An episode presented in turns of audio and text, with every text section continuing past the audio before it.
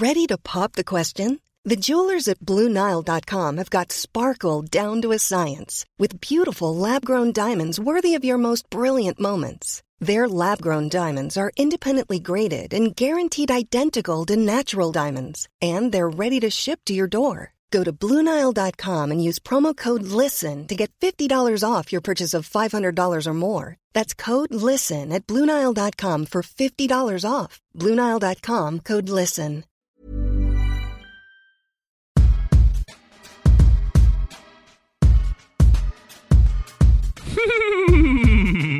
Welcome to Food for Thought, a podcast gabfest for a multiracial mix of queer writers gather around the table to talk about sex, mm. identity, culture,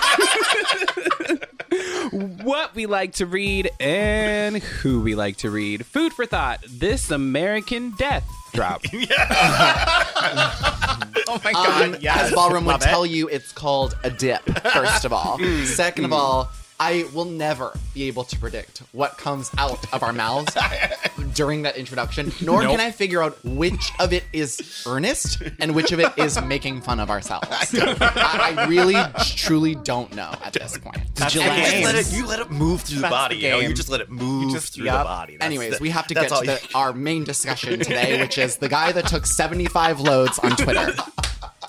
Does anybody yes. have, do you, do you, does, is anybody able to break it down for us, what exactly happened? Because I actually am not really following I mean, the story. It's, this it's a it's a total you know fantasy that a lot of people have mm-hmm. of being face down, ass up mm-hmm. in a hotel room. Mm-hmm. You post that all online. You have you know you have people come through. They top you until they come. They bounce. The next person tops you until they come. They bounce. It's just sort of.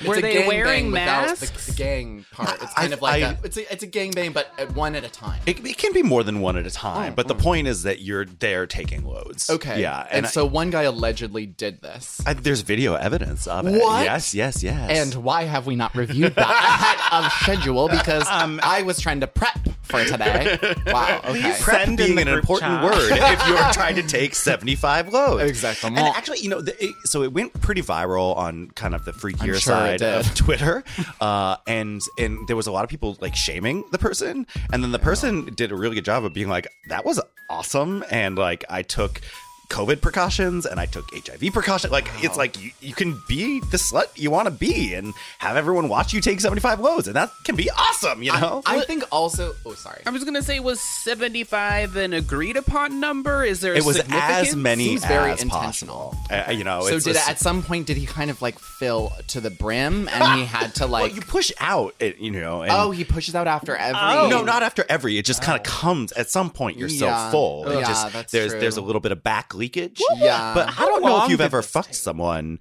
with cum inside of them, but it, it's great. It feels awesome. I don't know. I mean, I, again, I think that there. I think Tommy to me, is, there's Tommy, Tom, Tommy is you're gonna be okay. Literally, get some water. Breathe through your nose. Breathe through your nose. Through the nose. Cummies. I think that there is um there's a there's a um a there's a line to draw somewhere between you know. Kink shaming someone, which we don't want to do to this person, but also saying this is gay idiot culture, um, and this is objectively idiotic, and it. I still commend you for it. Like oh. I commend you, and I would, I, I would do a version of it. Would you do like, it, Fran? Not seventy-five. No, that's way too many. I, I, my How time is important. I'm sorry, I have things to do. Yeah. I'm... How many? Okay, wait. That's actually a great question. What is the maximum number of loads you would take? The limit lost? does not exist. I'm sure it doesn't.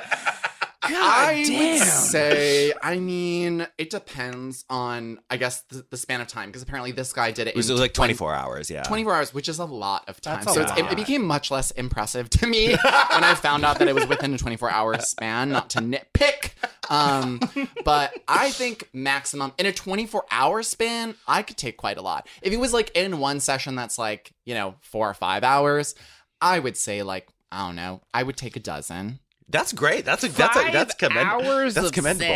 Sex. Yeah, I would love to take a dozen loads. I mean, not all I, the time, but it would be an experience. I, it would be. It, would, it is an experience. There's also a sex party, by the way, and I can't. It's it's it's it's a, a horse pun, but I can't remember the name of it. Horse where, meat disco. It is. A, it is not horse meat disco, but it sounds like that. Where people sign up to be um, mares, and people sign up to be stallions, and the mares can only bottom, and they take all of the stallions, and the stallions can only top. So it's sort of like a so would you be fantasy. A mare or a stallion, Joe? Uh, I've thought you would be a mare. I, I would I would I would go for either role. I'd be happy doing either. But if you had to choose. Mayor of East Town. Mayor of Butt Town. No, Mayor sorry, of Rick. Yeast Town. More like it. Yes. Oh, I would no. much. I would much rather. Mayor eat. Of Boost Town. I would much I rather go. eat twelve grilled cheeses over five hours than take twelve loads. Yes. Dan, I feel in like my this, I thought this would be a fantasy of yours, Dan. I I am because you love such cum. a cum slut. Oh my god. Me too. But this I'm is the thing. Lie. I. I just don't like that many people. Yeah. That's a lot of people. If we people. if we could do seventy-five loads split between the minimum number of men who could do that for me, like, and they could just go multiple times, it could be This sound this sounds like a way to torture someone. It's like give them Viagra and make them fuck yeah, you I know. until they've come seventy-five I know, and times. Then it becomes not good for no. But that's a seventy-five people. Oh, that's a lot of it's just a lot of people. That's it's a lot. a lot of people, it's a lot of bodies, it's a lot that's of body I odor. I don't mind people when they're not talking and they are fucking me. Oh, that God. is a good that is a good version of human people. Not talk, just dead silence. Just dead silence and plowing. Muffled. Yeah. Dead Tommy, behind the eyes. Tommy, Tommy. Imagine yes. taking seventy-five loads in your mouth, Teebs. Okay, I'm Teebs Pico, Indigenous American poet, screenwriter, t- TV writer, and fuck all y'all. That shit is disgusting. Not, not, not the personal choice, but like just all of that cum.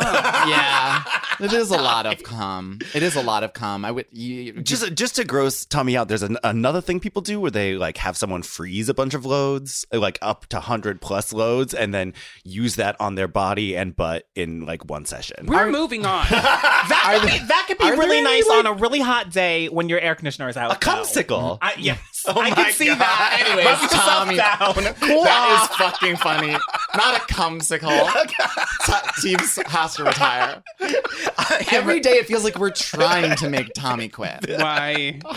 I am Joseph Osmondson, scientist, nonfiction writer, and my sexuality is deciding who's hot on the subway, even though you can't see anyone's faces. Ooh, have you ever been walked by somebody and you're like, they're hot. Wait, how do I know they're hot? Oh, they don't have a mask. Yes, on. Fuck you. That happens to me one hundred percent. Yes. You're all like, why can I see your Absolutely. mouth? All the time. Mm. Uh, I'm Fran. I'm a writer. I'm an editor. And does cum have any nutritional benefits? Yes. Which ones? Protein. protein. It's very high in protein. No, no, no. Antioxidants it's like, it's and like lipids. Six, I looked it up. It's like six grams. It's like six grams, but seventy-five loads then becomes quite a lot of That's protein. Like one hard-boiled It's, like a, it's like a shake. It's like a, a, bur- a tummy protein. It's quite a lot. Wait, wait, wait, wait. I'm going to do some do the simple math. That is four hundred fifty yes, grams of protein. Pure protein, yes. That my trainer Tommy. would be so proud. Yes. Yes, get into the sodium is that, shake. That's too much sodium. And isn't it a lot of glucose? I think potassium, not so much glucose. No, it's fairly low in, in carbohydrates. Okay, got it. Tommy. Oh God. Den, I'm yourself. God. I'm I'm Den Ugh. Michelle Norris. I'm a reader, a writer, and a former figure skater. And this show has done something that I didn't think was possible, and it has ruined my love for cummies and my tummies. Oh, I no longer want it. Yeah. Anyways, who's got the menu for today? I do, I do. Today, our little episode is all about stepping away from our screens. We start by giving terrible advice, and we end with a short trip to Montreal. Mm. Oh, oui, oui. Buck, buck, buck, we got. I'm feeling a little peckish. I think it's time we start the top of the show the way any good top should, with our uproarious appetizer segment, Amuse Bouche, and Den. Cha-ching! Get out your coin purses, benches. It's time for Penny for Your Thoughts. Mm-hmm. Our uh, advice segment that you should never, ever follow. That's right. And uh, we got a really good one today. I'll, I'll, I'll play it for us. Hey, Thoughts. Um, okay, I want to precurse this by saying that I love my partner very, very much. We've been together for six and a half years now. Uh, and he is my best friend, one of my best friends, if not my best friend. Um, however, uh, while I do love him incredibly, and I know that he loves me a whole lot, um, I don't think, uh, we should be in a relationship anymore. Uh, from the very beginning, I explained that I was a lot less monogamous than most, um, in gratuitous detail, and he said that he was okay with it. Uh, and then suddenly he wasn't, and it was a lot of back and forth over the last six years, and, you know, we finally, not really even finally, we've gotten to a place where it's sort of settled, but, um, you know, I, uh, I still feel the way that I feel, still very polyamorous, uh, still wanting to be very open, and he seems to not be, and I don't really know how to have the conversation that we've had so many times, but have it ending with us amicably breaking up. Um, so any thoughts on this matter would be super dope. You guys are great. That's oh, so sad. Wow. Oh, man. Well, wow. Here's the thing. It's like when you start out in a relationship, and especially, you know, in those, like, you, you're optimistic and, and you think, like, maybe we don't want the same things right now, but once we love each other or we get along in the relationship, you know, we'll, we'll get in sync and we'll want the same yep, things. And yep, what's yep. hard about that is, like, you actually did the work to find the love and to grow the love, yeah. and you still mm-hmm. don't want the same thing. We yeah. almost don't even need don't even need to give this person advice because they kind of answered it for them. It's like, yes, yeah. you should break up. I think that, like, people, I don't know, if one is monogamous and one's not, it's like you might as well date, like, a gender you're not attracted to. Like, it's there, that's an yeah. incompatibility. It's, that's, it's an yeah. incompatibility. That, that's an incompatibility, point blank, period. I think what's interesting to me about how the person framed this question that I think is worth talking about is the um, fatal error of, I love this person, but, mm, which yikes. is yikes. A, a paradox. And I'm not calling this person out. I think that this is, I've said probably the same thing. Like, I love this person, but, but it's almost like love is unconditional. That's like yeah. how it's supposed to move and work and breathe and thrive. And if, you know, you're trying to say, like, the things that I don't like about this person are this specific area of them, you still you still love them. You yeah. know, that that why why add this, like, qualifier? You know what I mean? I'm I'm curious how this person saw their relationship to love, because they use love the word love so much. Yeah. And the specific situation, which is why they seem to need advice. It's because it's hard. Yeah, it's yeah. so hard to yeah. break up with somebody when so there's hard. when they when they're not awful to you. Yeah. yeah. Oh, you my know? God, oh, right. my God. Oh my yeah. God. That's so true. It's so Team hard. Say that. It it really is, and because yeah. it's like your only y- your fatal flaw was loving me. Yeah. Oh, you know, like Ooh. I'm sorry, like, but you have to. Those are hard. I mean, getting broken up with is difficult, but yeah. breaking up with somebody.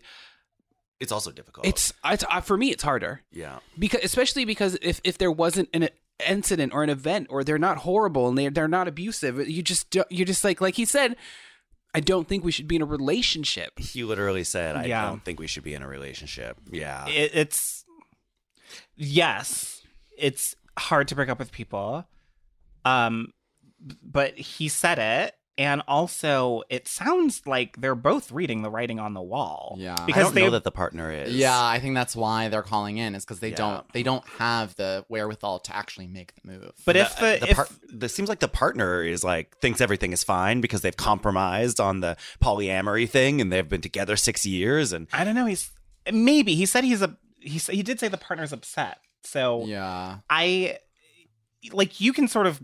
Be like on the face of it, everything's okay, and then still know that it's not. And I'm not saying that that makes it easy to break up.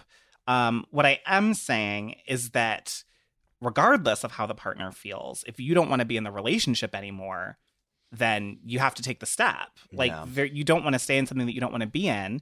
And more than likely, your partner won't want to be in a relationship with someone that doesn't want to be in a relationship with them, even mm. if it takes them a while to sort of lean into that feeling, because it's hard to be broken up with. And for yeah. me, it's much harder to be broken up with than to do the breaking up. But the other thing I'm, what I'm really interested in is that this person at the start of the question said, um, you know, this person is my best friend. And mm. so you you can love someone in that way and then be like, well, we shouldn't be in a relationship together. Yeah. Um, and at the end, they're like, how do I do this? Um, I'd like, or or I'd like to do this and have us remain friends. And I think the really difficult thing that this person maybe has to reckon with is that, um, you know, you get to extract yourself from a relationship that doesn't serve you. You don't get to um, control or determine what the other person's mm. response is mm-hmm. going yep. to be. Mm-hmm. And you have to be okay yeah. with the full range of um, what could happen. That person could be like, you're right, that's cool, we're still friends. And that person could be like, probably fuck not. You, I hate you, I never yeah. want to see you again, which is, we all know I'm famous, I famously refuse to be friends with exes. Yeah, I, um, um, yeah. I, and I definitely, think that's what has to be dealt with. I would absolutely love to be in a relationship with someone who doesn't want to be with me just to maintain being in a relationship. That sounds great. To you, are on, you are you are fully on brand. I, Do not uh, model for these young thoughts. Uh, I, uh, I want to say... I one hundred percent agree with Den, and I think it's super important that you have to accept. If you are breaking up a romantic relationship, you can't control what the terms, uh, the, the, what the terms are, yeah. what it's going to look like going forward. On the other hand, I do think it is possible, if you two are best friends, it is possible after a period of, of change and difference to, like, even say, for example, I know people who are exes who live together now and have, like, a lot of things that seem like it's a, it's a life partnership. Yeah. It's just a life partnership based in friendship, not based in a romantic relationship. And it's like that uh, Foucault quote that, right. like, you know, queerness isn't necessarily always a set of desires, but it's a, a possibility of relations. And it is possible that this, these two people could be best friends and not romantic life partners, but both but, partners have to consent but to it. both partners have to consent to it. And you are one hundred percent, as Den's saying, you are opening up the possibility by breaking up that this person will not be your best friend anymore. Yeah. And they might need time. And they might, they will, they I mean, will. almost yeah. certainly need it time. It really was, um, you know, American philosopher, cultural critic, one of the greatest writers of our time, honestly, Cheryl Strayed, who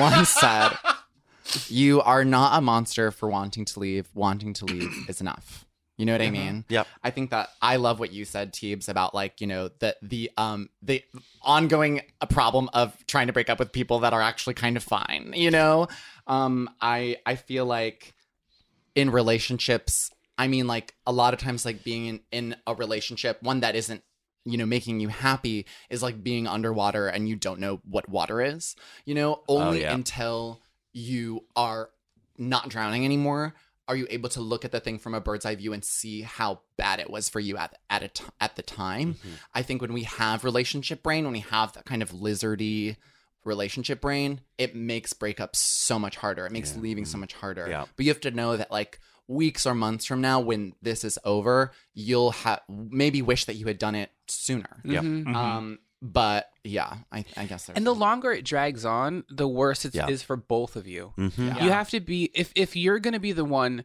to call it, you have to be brave for, for both parties yeah. and realize mm-hmm. that, like, mm-hmm. you're not doing him a service by staying in a relationship that you don't want to be in, because I don't think that when it comes down to it, if you're not compatible, then not only are you holding yourself back from romantic fulfillment, but that person as well. Yeah, you're not letting this person have the opportunity to find someone who he is compatible with. Yeah.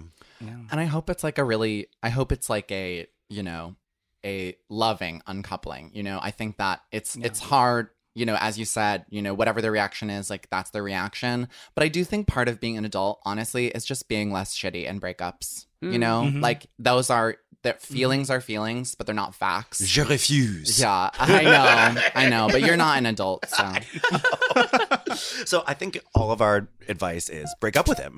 Break up with him. Yeah. But do a good job. But do a good job. Yeah. Don't yeah. fuck it up. Don't fuck it up. Fuck it up. This time we got to the meat of our discussion, the thought process spelled T H O T. T H O T. And slinging our salchicha this week, it's...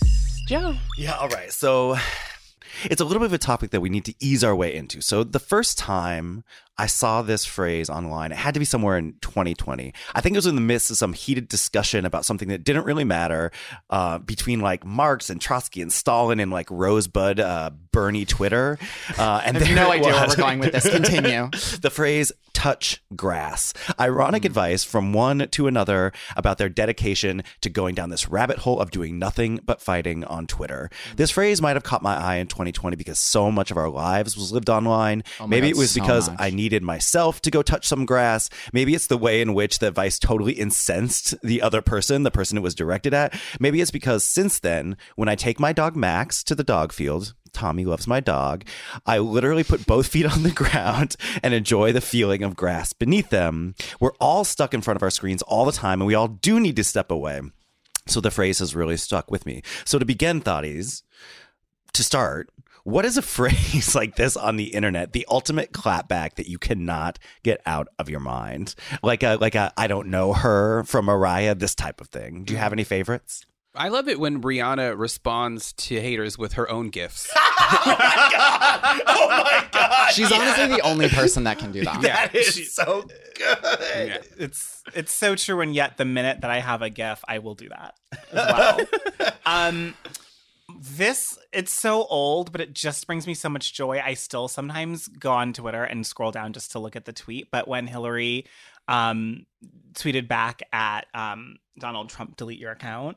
Oh, not a not a Hillary tweet, Dan. Not I know, but I did. I loved it. It brings me. It still brings me joy. It's, oh it's, no! It, it is what it is. I need to take a shower. That is really bumming me out. Gonna, I'm sorry for bringing up this account. topic to let's the just group. Breeze right past that and talk about the clapback that invented all clapbacks, which is um, someone responding to Cher's tweet. Uh, ta- when she was talking about, you know, I think she was talking about DACA or something and like trying to like, you know, do her best to like help whatever. And someone said, sure, you will help Cher. Like, I'll believe it when I see it. And then Cher said, keep your eyes open, bitch. Queen. Queen. Queen. Done. Done. I'm showing everybody the tweet. Oh my um, God. Cher is so good at that brand of like, kind of like Twitter response. Like, um, I'm sorry. This is not funny. When Betty, so when Betty White died, um, it was it was like it, it's fun. Cher's response is funny. When Betty White died, there's a really amazing Twitter called Cher Doing Things that just like has this archive of Cher footage. Yeah, and they tweeted. It was like a few days after she died. They tweeted like a dance that Cher did with Betty White on the Cher show, and Cher responded saying, "Oh my God, I forgot. I love her." And it was like you on the day that Betty White.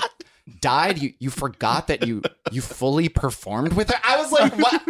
Obviously she's very old. It was like a very cute earnest, and she was like, I forgot, I'm crying, I love you, Betty White. And oh I was God. Like, don't tell us that you forgot. Just like, what? Like, it's just so, I just love her on Twitter. I think it's so good. I also say, I mean, while we're on the topic of things that happened this year, um Azealia Banks Instagram story series um Uh, on the January sixth insurrection is a political commentator, is, Azealia Banks. And her Instagram stories are a historical document. It is like, I'm thinking about like when all the white people were like climbing yes, those yeah. walls and yeah. she was like, um, this is some meth behavior. That is, this is some meth behavior is actually a really good So clap. Accurate. I love her oh so much. Oh my God.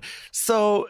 Are, are are y'all feeling this way? Like just so glued to your screen and it becomes the whole world and you like can't step away? I do feel submerged, but yeah. I don't have an alternative because when I turn off right. my screen, I am alone. Oh, dear Tommy. Oh. And I just have been for two years, yeah. you know, and it's, it's the only, it's like, it's, it's, it's, it's caustic.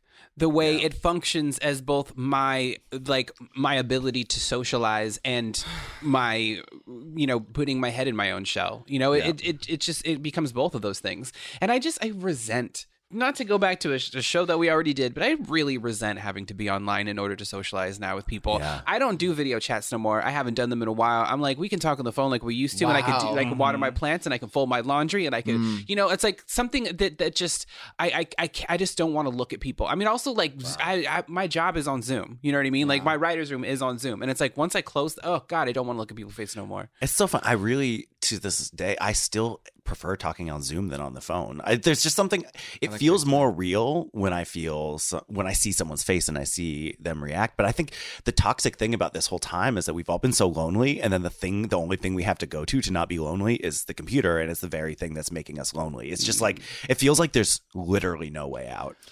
I, so I'm with Teebs on this. I also now prefer talking on the phone um, most of the time. There's a different kind of inti- intimacy for me that talking on the phone yields, that Zoom, um, that, that talking to people's faces on screen doesn't quite yield in the same way. Um, so I prefer, and also I think there was so much of that through the first year of the pandemic that you just get tired of it and like mm-hmm. we're Zoom fatigued. I also feel really lucky because my, my, both of the jobs that I've had during the time of this pandemic, um, even though they were remote companies, I didn't have to spend a lot of time on screen with people. And I, I do appreciate that. Um, but as we all know, I am not addicted to being online. I am not addicted to being on social media. No, she is not. And I famously love being alone. I am endlessly entertaining to myself. I relate to that, actually. It, it does not matter. I... My roommate and I, who are very close friends, were recently separated um, because my roommate had COVID. And so I went to other friends' apartment to isolate and so that they could isolate in our apartment. And um, once they tested negative, I was like, yeah, I'm still staying in our friend's apartment for the rest of the break. And I'm going to use it as a, as a little writing residency, which I did. But we were talking because my roommate was like, I have such a hard time. Like, I, it's harder for me to be alone like this. And you, you're so good at being alone. And I was like, I, I, I, I love my roommate. I love living together. We have a great situation, but I just love being alone. So I do not need, there's no part of me that needs to go online for social activity. It's sort of like, it feels like a professional obligation. I don't know if I would have Twitter or Instagram at all if I didn't Um, feel that it was necessary for my career. I feel like I'm the I'm the worst one here. I totally get sucked into yeah, you definitely into, are the like, worst you, one here. I don't I the, don't know why you, you get, said that as if it get, was a yeah, maybe. You get sucked I, into the fights. I get I get sucked into like fighting about COVID rapid tests with John one three four five six seven. You know, like, and like, girl, like and girl, you do it on Facebook. That's that's definitely a Russian oh, to bot, do it. You know what I mean? Facebook comments is oh wow. Is I will have actu- a fight. Like, I can actually in Facebook hold comments. Space for like anxiety needing to like take place online, but not on Facebook. I still love Facebook, everybody. Well, that it, is because you're fifty-two. I um, am an old. Granny. And I think that it is because Facebook was originally more academic. I actually like, you know, I feel like I've become, f- you know, friendly with like Imani Perry, whose work I just mm, absolutely yeah. love. And her Facebook, she deactivated. I hope it comes back at some point because her Facebook was a place where she brought so many different scholars together from so many different fields. And the comments were lively and I learned things and I f- figured out like what to read and what not to read. But yeah, that fighting thing. And it totally does something to your brain. I understand yeah. why people do these crazy Twitter fights yeah. because it does something to your brain where you're like, mm-hmm. you're typing and you're like, I'm going to show them and they show you and I'm going to, and you, you get so activated. And that feeling of just like, that's why I think Touch Grass sat with me because I, I it gave myself an intervention. Mm-hmm. I, I'm not doing that so much anymore because when I start getting really? that feeling, yeah, I mean, I'll still do like a little clapback or this or that. But mm-hmm. when I start recognizing that feeling, that activation in me, I literally take my dog and go to the dog park mm. to touch grass. That's like, nice. It just that feeling of it being outside, and we live super close to Prospect Park. So it, it's right there. I have grass. Did you have like an aha right moment there. About this? Like a boiling point? Yeah. It was like literally this. I don't like I some, also, someone specific or something. I, it was this thread. I also mm. love reading other people's in unhinged nonsense on Girl, the twitter dot com. You, you really love pain. I like I just love watching people devolve. It's yeah, really like watching a car crash to me. And it's perverse. Um so it was in this moment where I was like, And, and also, you know, I've done a lot of political activism since before Twitter was a thing, um, all the way back to the early aughts, right? Like organizing on campus and organizing my grad school, organizing, or, organizing in New York. So I'm like, what is the point of a bunch of people with rosebuds on their Twitter yelling at each other? Like, this is not, this is counterproductive. This yeah. is the opposite of organizing. You're yeah. arguing about like Lenin versus Trotsky and it like, it just doesn't matter. You know, mm. so I mean, you guys have heard me talk a little bit about this, but in twenty sixteen, which is when we all met at Tin House, I had like maybe a month, the month before, I'd gotten into a huge fight on Facebook with my best friend from home, Kelly, over something incredibly dumb, like incredibly wow. dumb. And we, in a way, I'm grateful for it because it exposed the fractures in our friendship. And like we had to have some conversations and make a conscious decision that we were going to repair our friendship and that mm. we wanted to move forward. Um, and we had like cognizant conversations about it and where we were. And that was good for us. But at that moment, I was kind of like, I think I'm done with this because mm. I don't like The friendship or the Facebook? The the Facebook. And okay. I, I'm still on Facebook. Like, I obviously have a Facebook account bookmarked, as we all know. But I was like, I think I'm done giving conversations in this space or any other digital space um, any real attention in this way, because mm-hmm. it is of no use to me in, in, in any substantive way. It is a waste of my time. My time is valuable and limited. Yeah. And I just am not doing it. And so... that like that sort of limited engagement has allowed me to engage in these way in these things in ways that feel for the most part healthy. I won't say I never get sucked into something, yeah. and sometimes I like to watch the tea go I down. It, it can be very entertaining, I or like Black it Twitter. So much. It can be super entertaining, but for me, I'm just like I just feel like there's no there, there's no value and there's no purpose, and I live a much better life not engaging. Wow. um the the the beauty in silence and choosing to close my mouth. And here's a, here's another thing that I do I will say sorry here's another thing that I think contributes to this. I love closing my mouth. and, and, I'm gonna no. keep talking. Also, and I'm gonna keep talking. No, no, no, I'm just. I'm sure. Um, I remember that early on in the in forty-five's presidency, I remember feeling like it almost became an official thing that Twitter became this place where you you made announcements, po- yeah. like policy was announced, and we have allowed this to be. And I remember that at some point I was like, this is a place where like, like the first time I ever heard about Twitter, someone was like, oh, J-Lo's like eating a burrito while taking a shit or something. like, like I don't think that happened, Tommy's. Something like want that. that to I don't happen. know. Or like J-Lo's I... eating a burrito. I don't know. It was something dumb, right? The first time I ever heard about Twitter, and I was like, I'm not signing on to this. And I was like, this has become a place where like the pres the president, which I'm doing in air quotes, makes like announcements. And it's also fueled this thing where now all of us feel like we have to, on this space, make announcements that we don't have to make. It's like very happy and wonderful to say like, oh, I, I sold my book. Or I got this new job, and like that's all that's great. But for me, I guess what I realized is I don't know anyone my thoughts about anything. Yeah. I, that's that's mine and mine alone, and I never have to have to open my mouth if I don't want to, if I don't want to deal with what's going to come out of it or whatever. I just don't have to do it. I, I Fran, what about? I feel like you're in a very different way than me. You're also very online. Capital I, I, B, capital O. I feel like I, I like this subject matter. The, the the topic that you picked is actually the most relevant to me. Yeah. Well, I guess you are also very online. It, uh, it, no one cares. I have like two thousand followers. No one cares, but I I do spend a lot of time there. Aren't but you it doesn't, close to ten? I mean, followers is not, you know, it has nothing to do with like what, what your, I think, orientation, like, uh, engagement. Yeah, yeah, yeah. Well, how unhealthy it can be for me. I, I, like to me, Teebs, the way you open up the conversation about that, that d- the dichotomy of I'm so alone right now, and the only, and I actually have a, a legitimately satiating and communal, literally communal experience yeah. online when I catch up with my friends in this way, and at the same time.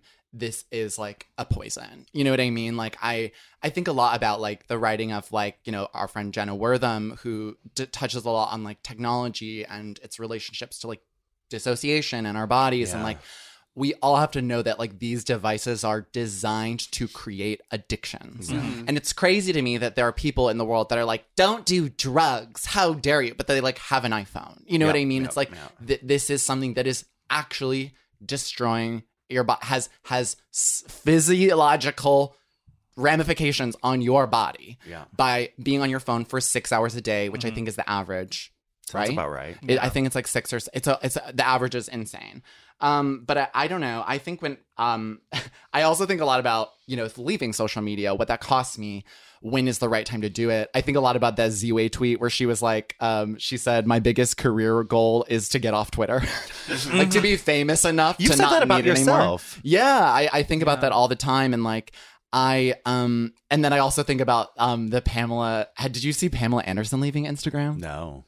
Okay, no. So when Pamela Anderson left Instagram last year, she le- she wrote this long kind of very weird paragraph breaks, kind of like Rupi Kaur ass, like, you know, poem thing. And the last thing she wrote in this post about why she's leaving social media, she said, now that I'm settled into the life, uh, now that I'm settled into my life, I'm genuinely inspired by reading and being in nature. I am free. Ah, look at this. And look at this line. Look at these line breaks. Is Pam Anderson the voice of a generation? Wow. That's wow. So good. That is amazing. Um, but I, but like thinking about that, obviously that comes from like a huge place of like privilege. Yeah. But right. it's, but it's still like oh my God, I, I would be free. Like, what, what would I do with my brain? Because wow. I personally know that my phone is like a life source for me. And at the same time is like the number one, like instigator of my own dissociation. Mm-hmm. Mm-hmm. Oh, you know what I mean? Goodness, and so like, what do we, what do I do with that?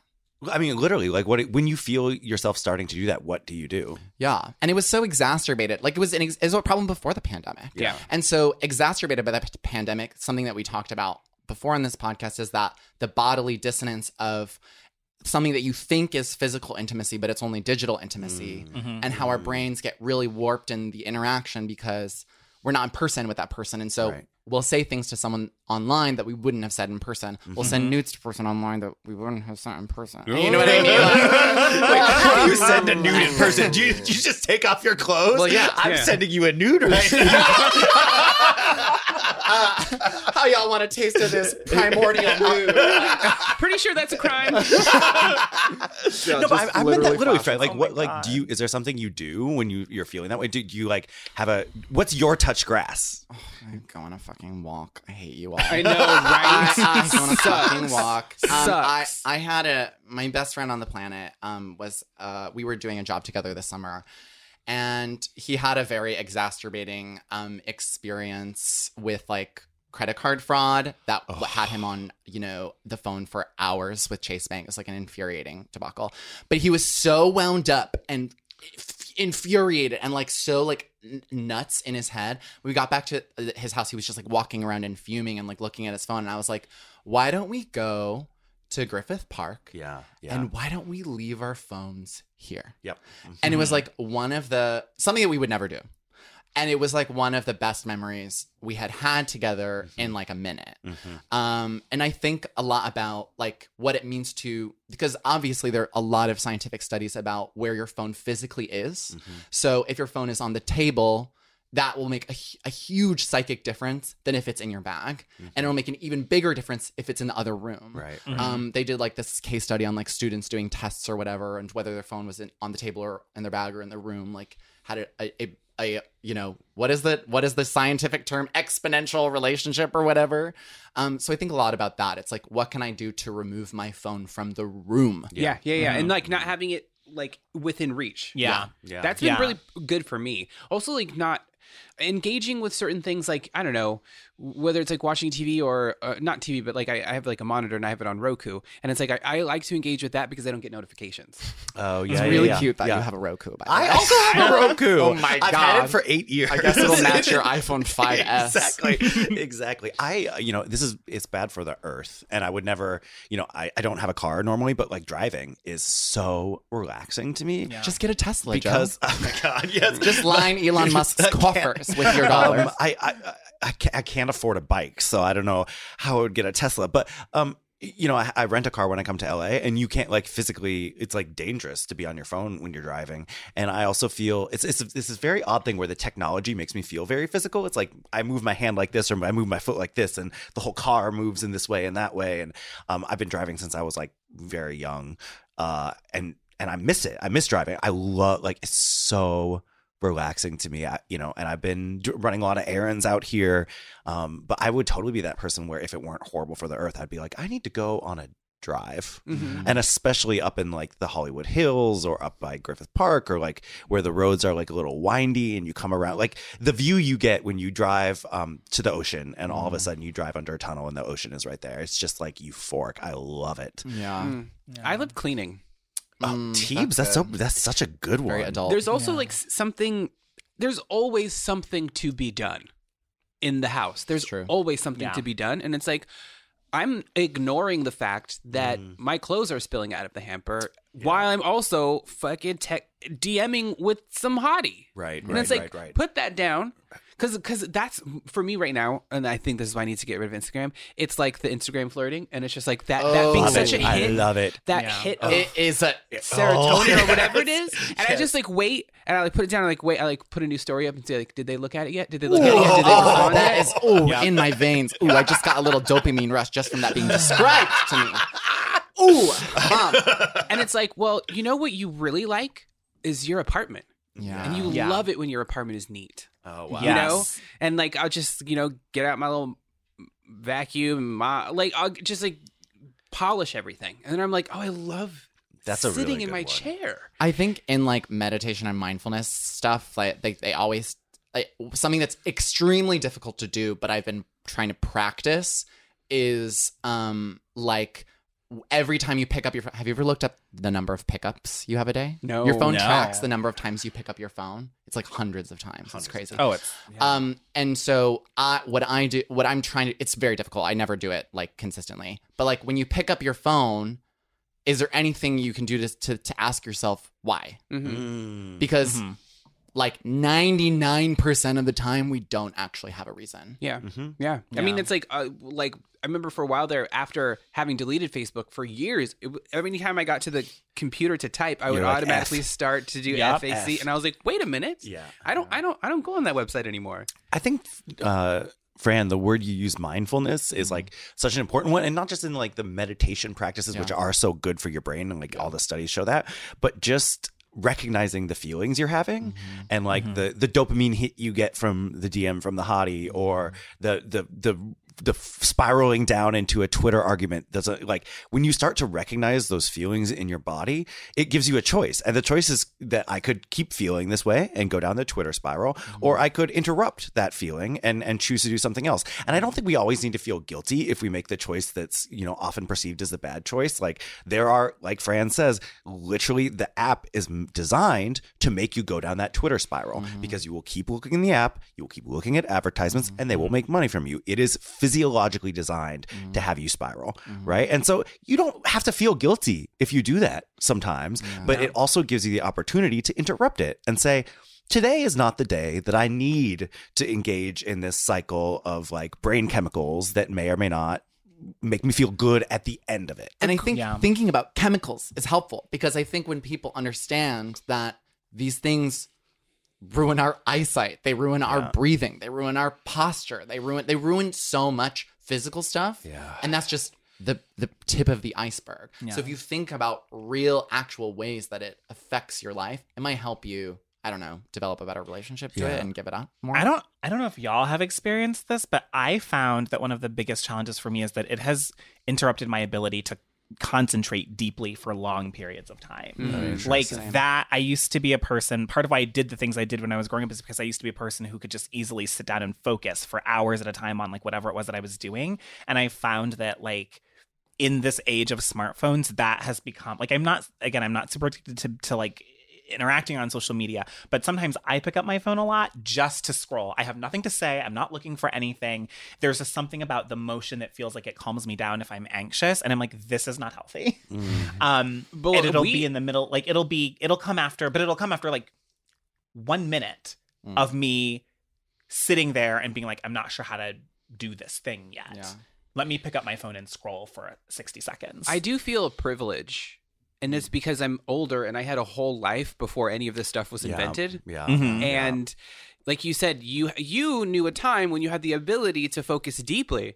Does yep. anybody do that anymore? I honestly wouldn't even call that a privilege. I would call that I would call that a you got you got very lucky timeline in your life timeline. Yeah. Because yeah. I didn't I mean, smartphones came out, but like I didn't have any ability. Like when I they first came, twenty twelve. When they first came Same. out, it was like that was like that's some Real Housewives shit. Yeah, you know, yeah. I was like, I don't have yeah. that fancy kind of, people shit. Yeah, that, that yeah. was fancy people shit. Yeah. It was fancy, fancy people shit. And then on a, and I like the Same, phone actually. that I had, I could never text on. Yeah, and it was literally mm-hmm. only for making calls. Yeah. You had to pay per text. You remember that? And so, I remember. Sometimes people would text you, and you paid to receive a text, and you'd be like, stop fucking texting I, me. I have a very oh. visceral. I had used to have a pay per text thing, and then I think the year that we got an unlimited plan, I entered like. a weird psychosexual relationship with my best friend, and and I and, I, and my mom, unknowing to me, unknowingly, um, was I guess track. It had like a parent lock, and one day I came home and she had all of our text messages printed out of like us like sexting, me and, and Lauren sexting. Lauren,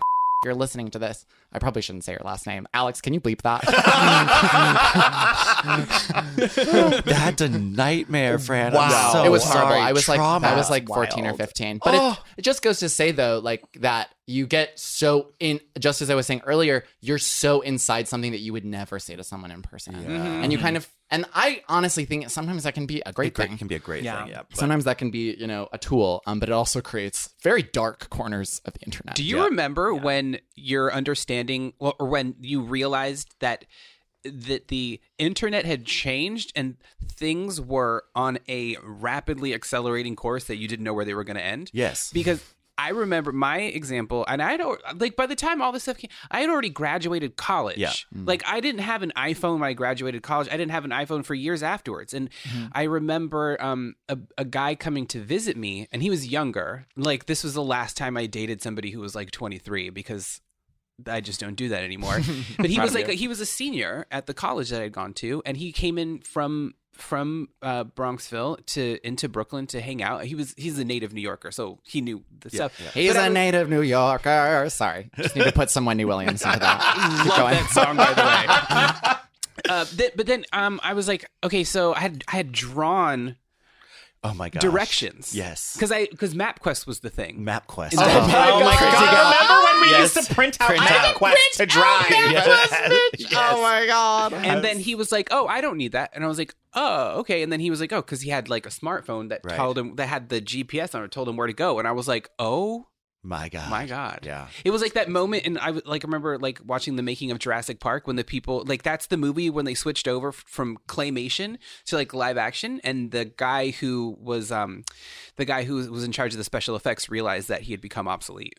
Oh. Oh. Mine was when the phone had a phone button on it. When you had to click phone in your phone to get the phone, as opposed to just open up the phone and have it be a phone. I yeah. was like, oh, this is this is mostly not a phone. Mm. And then my other was the the Adam for Adam to Grindr pipeline. Yeah. Once it was like, you can see the gays in your building, mm. not just your neighborhood. Because on Adam for Adam, you could pick like your, you know, East Side or West Side or wherever. You got the whole neighborhood. But ooh, yeah. that that makes me think about how the internet has warped like queer relationships, mm. maybe actually gay relationships more more specifically. But like I'm thinking about like, or actually the other day someone texted me and they were like, "Oh my God, like someone's looking for your nudes on this website," ooh. And like I um.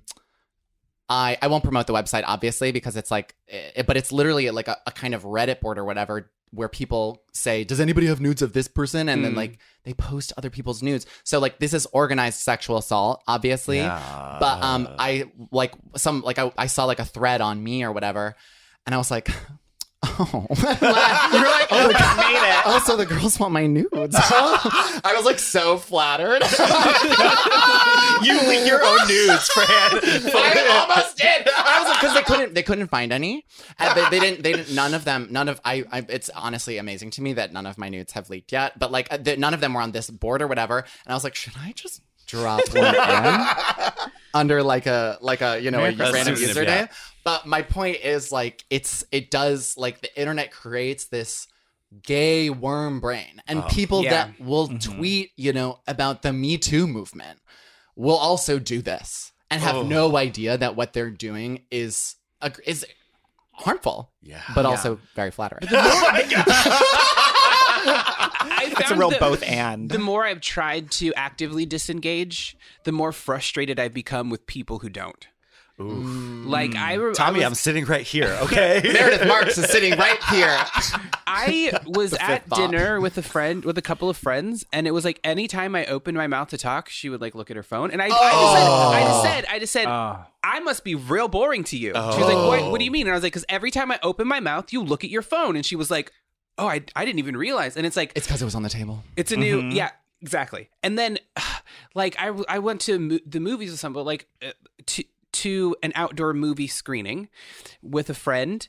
And, like, I was watching the movie, and all she was doing was, like, watching her phone, texting every now and then. I was like, aren't we here to watch the wow, movie? Yeah. Yeah. Mm-hmm. So my exasperation with people's unfettered relationship to their phones and the internet is starting to do weird things to me. No, that's yeah. good. It's that's, called having boundaries. Well, I think yeah, it's. I think it's uh, healthy. Also, sorry, not looking at your phone when you're trying to catch up with a friend, that's like etiquette one oh one. I thought we figured that out like ten years. Like, yeah. you know what yeah. I mean? I thought that was something that we're all doing. I understand if you're like besties and you've been laying around all day, you know, that's a different thing. But it's like, you're at lunch together? Yeah. Like, you're taking the COVID risk, for fuck's sake. Yeah. I'm not taking the COVID risk to watch you watch your fucking yeah. phone. I think yeah. it's like, uh, it's paying attention to like when social media makes you feel good and when it makes, because yeah. I have, I'm very addicted to my phone. I have hours on end or times where I'm just like, I just need to look at my phone, and I can revel in that. Like, I yeah. can have mm-hmm. so exactly. much fun getting into the shit of like the guy that took seventy-five loads or whatever, you know? But like, hopefully there was no shit gotten into. Exactly. Yeah. Well, I mean, some people like that. Yeah, that's your kink. It's yeah, the thick of it. Okay. Kink shaming. Um, but yeah, I think it's just knowing when yeah. it makes you happy and unhappy. Also, doing stuff like this. Yeah. I feel yeah. really, really tied into you all. Very present. Mm-hmm. And very present. Yes. Like, we're working on something, and it's because like this show, I mean, it's so stupid, but it is like, it works because we listen to each other yeah. and listening requires you not doing other things. Yeah. Totally. Yeah. yeah. I, it's, it is like, I think about how like I have three or four times a week where when I'm biking to like go on my workout, I mm-hmm. have basically three hour, almost three hours of like no phone time. Exactly. Mm-hmm. You know, like if you can build in areas of your life where you actually literally can't look at your phone. Yeah. If you leave your phone at home on your walk, if you, you know, there are a lot of different ways to do this, but I think that kind of building that into your life is is part of that discipline, I guess. Literally touch grass. Touch Everyone grass. Touch go grass. Touch some fucking grass. Touch some grass. I'm feeling full, but like I could fit one more thing inside of me. Den knows how I feel. Oh. I, I liked it. I was into it. I liked what you were serving, Den. Uh, More, please. You. Thank you. This week, I believe Joe's going to put the cherry on our top. Yes, ladies. Um, I was having a conversation with my friend Dave, who I stay with uh, when I when I'm out here in L A. He's he's a film nerd. He's an editor, a director, um, making a documentary right now.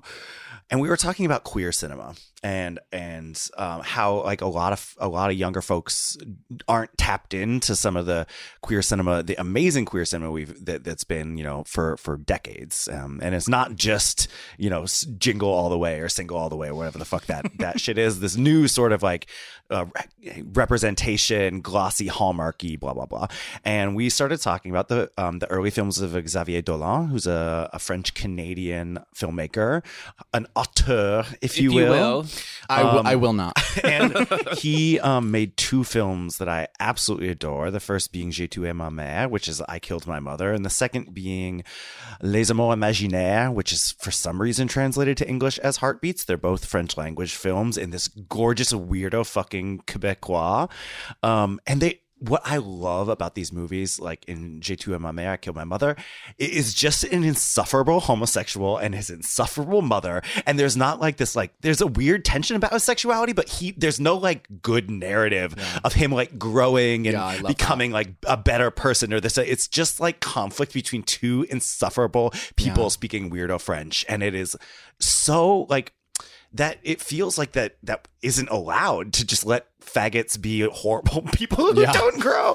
It's so true. And then his um his second movie, Heartbeats, is this film about a gay best friend and his straight girlfriend falling in love with the same guy that they both kind of project onto. He's kind of like not even there. They just kind of both are fully, it's one of the best movies about infatuation because it is, there's nothing logical, there's nothing great about this guy other than how hot he is, and he sort of flirts with them both and leads them on, and the movie is stylistically fucking gorge. It is beautiful, it is hilarious, it is dark, it is sad, uh and I just love, Heartbeats is probably my favorite of his movies. It is just really really really fun and funny, um and dark and unexpected. I love those films. I think both of them as like a duo, I think they mm-hmm. they should be watched like around totally. The same time, are like a, a rite of passage for like your early twenties. They're very like early twenties Absolutely. Movies. Mm-hmm. Um, I think honestly, if I were to rewatch them now, I might not relate as much because my life is less consumed by my thing, thinking about my mom, or less consumed by romances that are yeah. that young or where you're so out of control. But like, I do think that they're just such, I remember watching those things with my first boyfriend in New York and feeling like, oh my God, I had never seen this kind of like mm-hmm. queer messiness. Mm-hmm. And just as Harinav mm-hmm. said, positive representation is out, out for twenty twenty-two, okay? Which means that this podcast is, is in. in. Well, okay? You are welcome. I like what you said, though, friend, about how they might have a resonance in your early years and maybe not as much anymore. Yeah. And I think, like, that's so true of so much queer cinema. Yes. Yes. Like, do you remember like, Rent? Or, like, Weekend? Honestly, looking... Looking. Oh, oh, Weekend. Weekend mm. is another. I actually think Weekend is kind of similar. They're Weekend is yeah, a little sisters. bit more heartfelt. It's a little bit more, there's like a, a romantic narrative to it. There's something that happens in it. Well, um, I think that European uh, cinema is like less concerned with like the, the American complex to like teach people lessons. Uh-huh, uh-huh, and uh-huh. so when teaching lessons is also enwrapped in queer representation, uh-huh. the queer person's identity is the thing that teaches the lesson. And so to have a film like this where their identity is a completely inex- inextricable, or is not inextricable, is completely removed from the a lesson if there is one. Yeah, and it's and the, but they're still queer. It's yeah. like not they're not queer and that they're not sexual. It's like exactly. they're queer and they they don't have to teach anyone from it. Anything yeah. anyone they don't have to teach anyone anything with it. It's just like A, a person being queer, being infatuated, being young, having conflict with his best friend that he can't really talk to her about because they're both kind of trying to sabotage their relationship to the himbo. Mm-hmm. It's a total himbo situation before the word was a thing. Um, and it's just, oh, it's it's a romp. I also, I um, I was probably in my thirties when I saw it for the first time. So it is like, it feels very chaotic in mm. a way that stresses me out. Yeah, um, but it is, it, I definitely... Um. Yeah, it definitely feels it feels so true. Mm. Feels there, so true. There is like that that time in your early twenties when it seems like longing was the most curious and important thing. Oh, yeah. yeah. And it's, I just it's, it's, having is where it's at now. Welcome to your thirties. It's out. Perfect. Turns out it does get better. No, no, did so not bad. Funny. Not it gets better.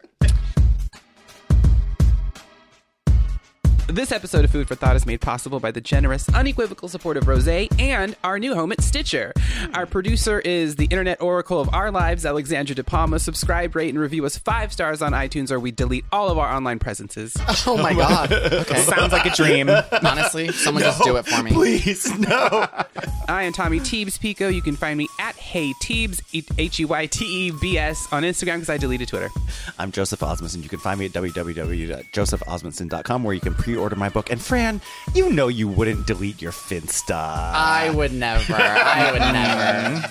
I am Fran. Uh, you can find me on all social media um, as Fran Squishko. And you can also stream my new podcast, Like a Virgin, with Rose Domu, anywhere you find podcasts. And I'm Den Michelle Norris, and you can find me on Twitter and Instagram at The Den Michelle. Find us on Instagram at Gay Sluts Who Read and join us on Facebook and Twitter at Food for Thought Pod. And finally, send your questions, thoughts, concerns, and dicks to thoughts at food for thought podcast dot com. As always, that's food, the number four, and thoughts spelled how? T H O T. Perfect.